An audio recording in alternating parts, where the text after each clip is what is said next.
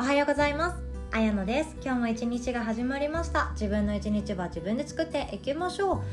私はですね成長っていうキーワードが特に好きになったのが大人になってからですね。子供の頃って勝手になんか成長していくじゃないですか。昨日知らなかったことが今日分かったり今日分かったことが明日確実にできたりするっていうのが淡々とステップアップができていったように思うんですよね。小学校の勉強も中学校の勉強も学校の学習だけであなんとか生きていけるっていう感覚ができるわけなんですけど大人になるとそうはいかないわけなんですよ。会社で働くにしろ自分で仕事を始めるにしろ知識とか情報量だけじゃなくてプラスアルファ自分のコミュニケーション能力とかどんな友達がいるかどんな頼れるメンターがいるかっていうのもキーワードになってくるわけなんですよね。えっと、自己肯定感っていうものって高まることが良しとされている世の中は多くありますよね。で自己肯定感っていうのがもちろん高い位置にあるっていうのは人生の満足度とか幸福度っていうものも大きく影響していきます。どんな風に想像しますか？自己肯定感が高い人っていうのは。なんとなくのイメージなんですけどあ自分が理想としている人そのものだったりする場合が多いんですよね。私だったら石原さとみちゃん。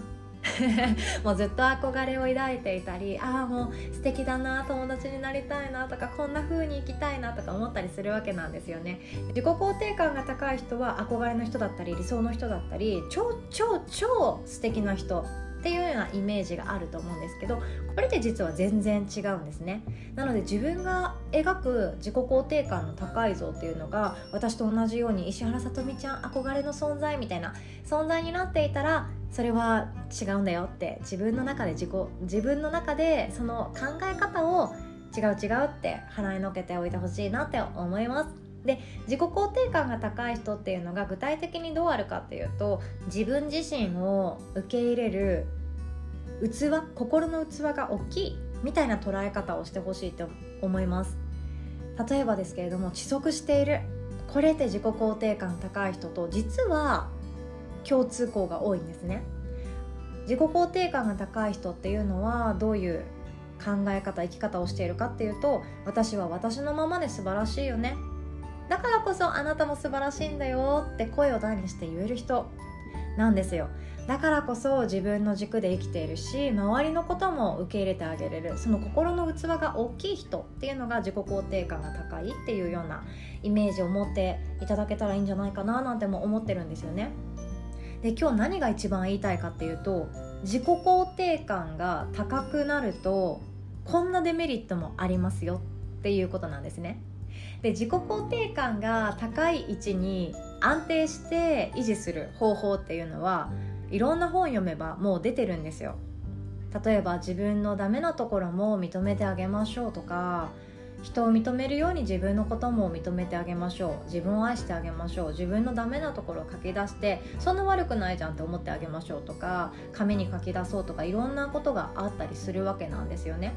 でまずは自分軸で生きるっていうことなので自分の時間を大切にしてあげようとか自分が本当にやりたいって思うことを許可してあげよう OK 出してあげようとかそういうところから始まっていくとは思います。で結果自己肯定感って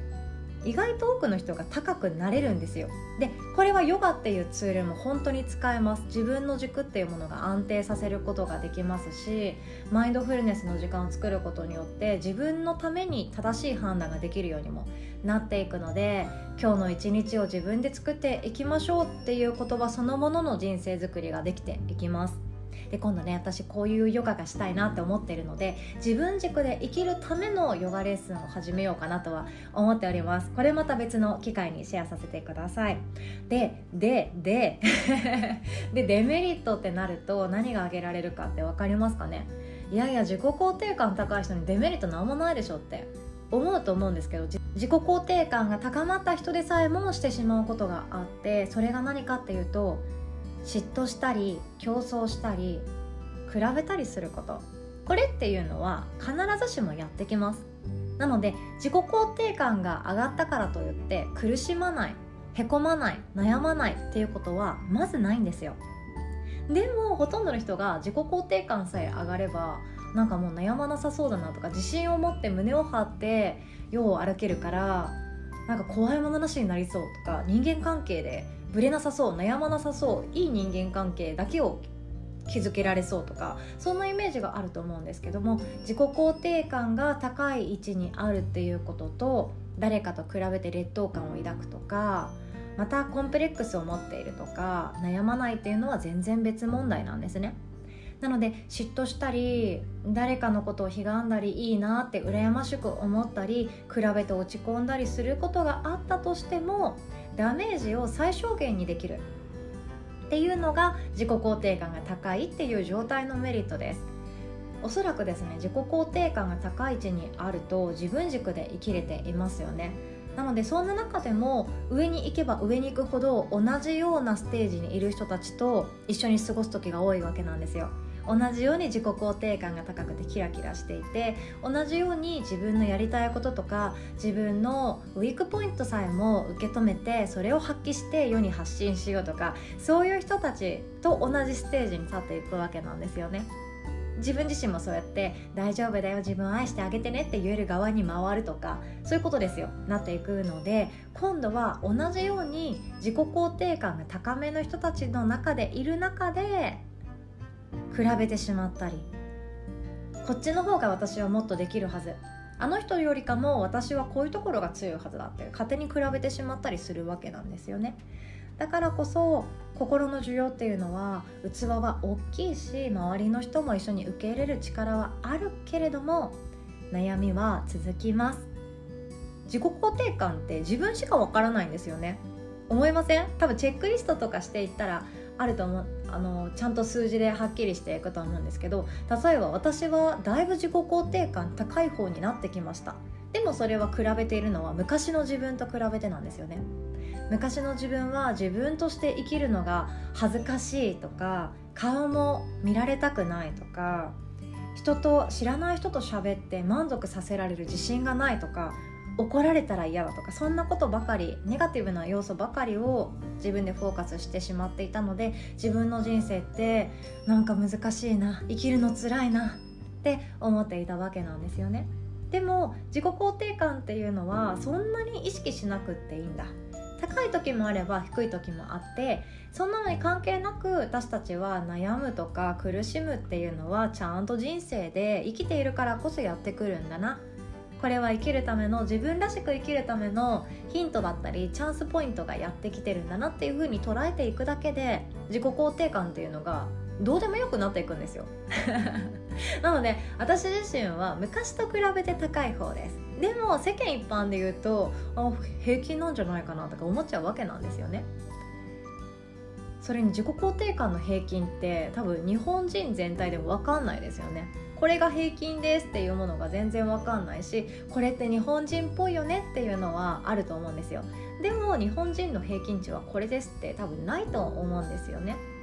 なので周りと比べて私ってまだ自分に自信が持てていませんっていうんじゃなくって是非とも比べる相手は過去の自分にしてあげてください。で過去の自分っていうのは救うことができます。それは今日の自分を生きることなんですね。過去の自分があの時あんなにも悩んでよかったとかあの苦しみ悲しみっていうものをしっかりと逃げずに生きてきてよかった。って思える今日を生きるために自分らしく選択をしていく。自分の人生を生きるっていうのはそういうことです。過去の自分を抱きしめてあげる感覚かなと思ってます。で今度今日の自分が生きるっていうのは何かっていうと未来の自分が喜びそうなことを迷った時私選択するようにしているんですよね。あなたの今日も自分自身で作っていきましょう。ということで今日も最後までお聴きくださりありがとうございます。いつも本当にご縁に感謝しております。今日も素敵な一日をお互い作っていきましょう。おしまい。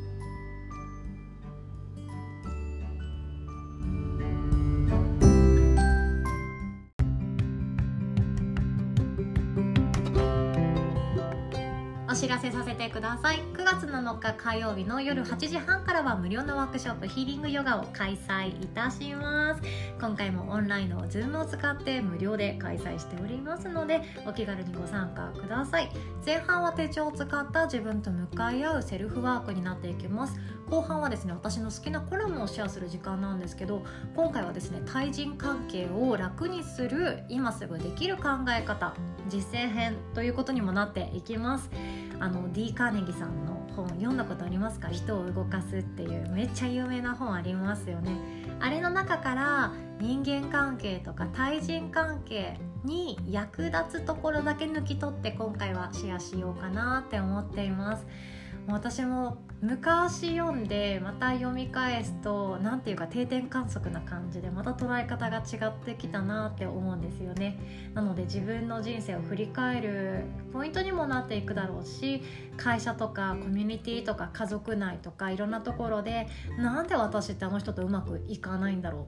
うっていうのって実は自分から派生したその悪循環だったりもするのでそこを見返していくようないいきっかけになるかもしれないなと思って今回これにしました。ご参加はですね初めての方に限りましてヨガの日の LINE でも私の LINE でもいいんですけど参加しますっていう LINE だけください。一度ご参加したことのある方はそのまま何も言わず時間になったらひっそりとログインしてください。